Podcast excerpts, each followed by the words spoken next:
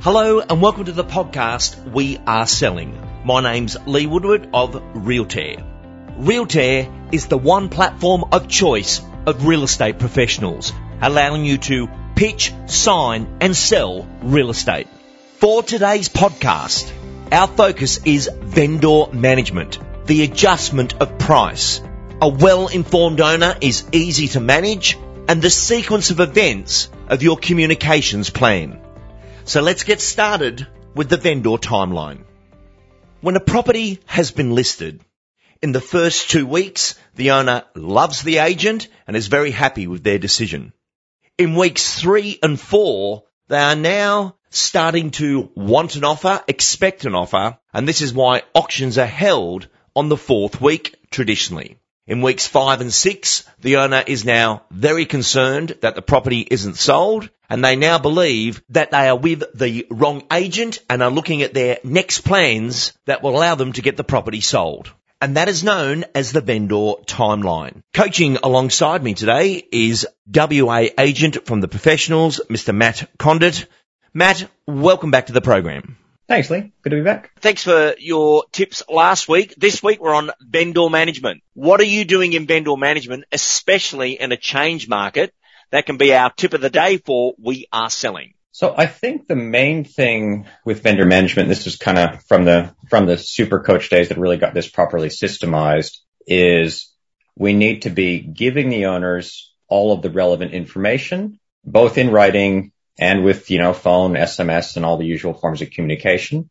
The way I always like to say it when I'm discussing with owners is I want to make sure they know what I know. So they have every little piece of information about individual responses to their property, clients who have attended, online traffic, also just the market in general and what's happening. So they've got the information to make relevant decisions on if things are going well or if they're not, they need to look, consider price changes. And what about contact points throughout the week? What's your minimum and what's your recommendation for our listener? If I had a property that was getting lots of traffic, I'd talk to them a lot. So I'd call to set up the appointment and I'd call them afterwards and, you know, I'd in touch a few times a week, you know, or half a dozen, it'd be great. And if you get a property that doesn't get one inquiry, you'd call them once on a Monday and not call them again until the next Monday. The system was just working out what minimum contact points are. So we kind of set it up with five minimum contact points a week.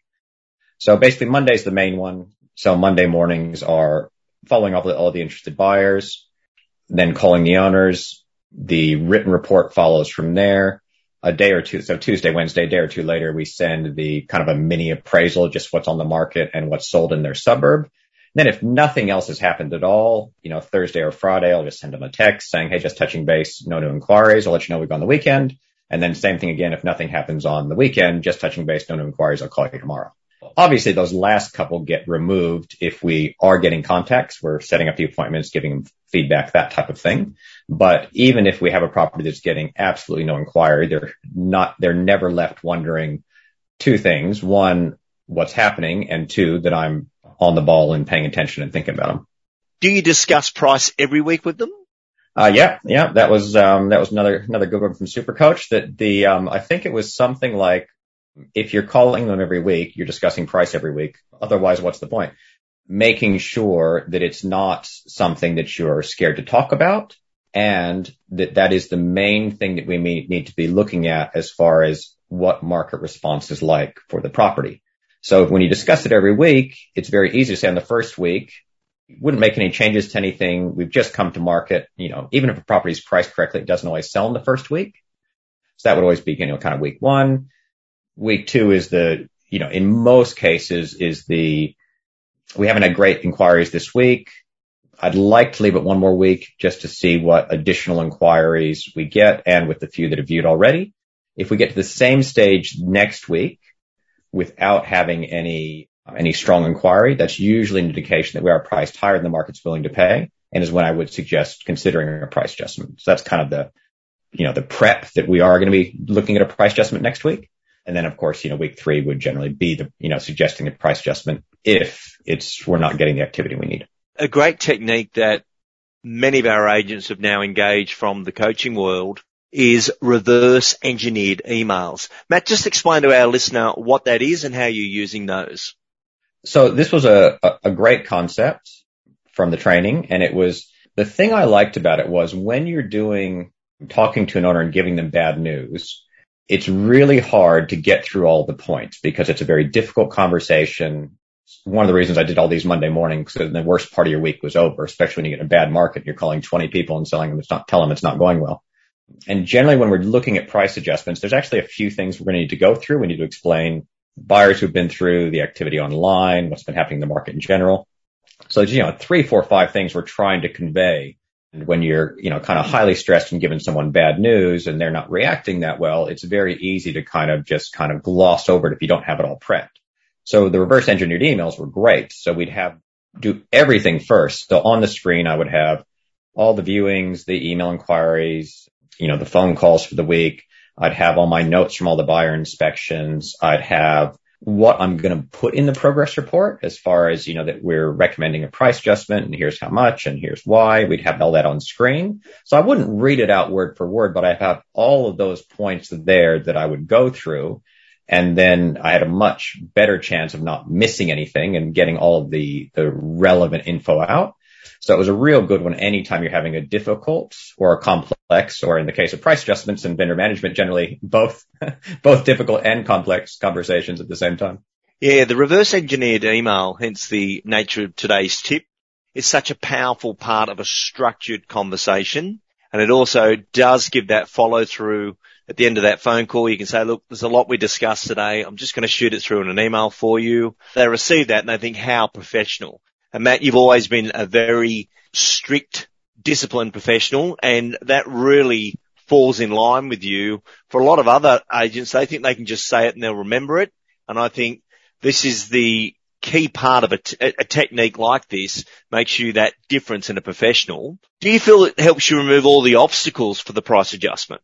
Uh, well, it does, and that's kind of the goal. Because if you look at, there's just a, a, a fairly decent list of what I would call reasonable and genuine reasons why not to adjust the price. Sending the reverse engineer email, one of the main ones is you're generally only talking to one person. So there's, you know, if you're talking to hubby, you know, wife needs to have a, you know, wants to know what's happening too. And so the, then when the email is, when it's coming from me, hopefully the message will get through better than it just one person relaying it to the other. The other big one is you have to get closure with every buyer on our follow-up notes, every single buyer, it, they get to the point where they're in some way, they're either interested in we're proceeding and we're of course not adjusting price because we're, you know, waiting to get an offer or something. But if they're not, they're marked as cold.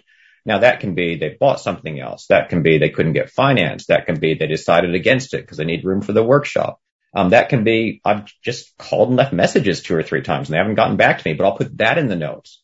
But the main thing is then so when because what's happening is we show someone through, we tell the owner, yeah, they kind of liked it. You know, they thought it would be okay. They need, you know, they're going to look at some more. The, the kind of the slack approach with an agent is, well, if they don't call me back, they're not interested. Whereas the owner's thinking, hey, what happened to that guy from three weeks ago?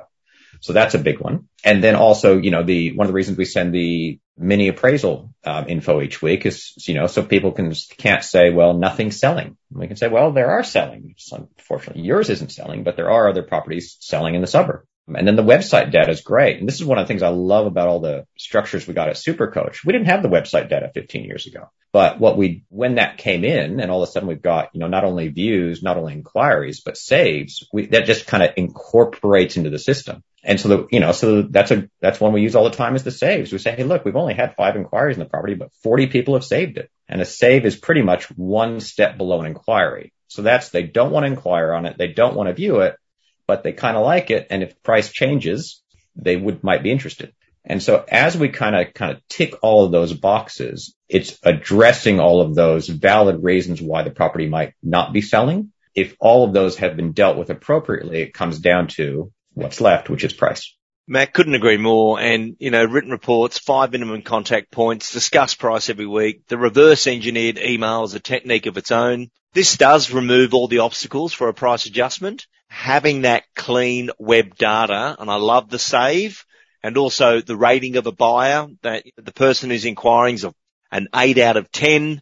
And the only thing mm. I, would add to this final wonderful little tip today is also report on withdrawn interest where yes, they were keen, but they've now bought another property for 40 grand less. They are withdrawn interest and that just brings closure to the owner that everything's been done to justify the reason for the price reduction versus you haven't worked hard enough, you haven't sweat, so why would I do it? But following that structure today, Matt, that is a brilliant way of looking at vendor management. And thank you for joining us on We Are Selling. No worries, Lee. Thank you. And that concludes today's tip. So firstly, the vendor timeline, understand how that works. Confirm your vendor management reporting process. Report weekly with minimum contact points that is consistent, that the owner understands what they will receive. Call the owner at a set appointment time each week. Don't just say I'll call you Monday, say I'll call you at 5pm on Monday.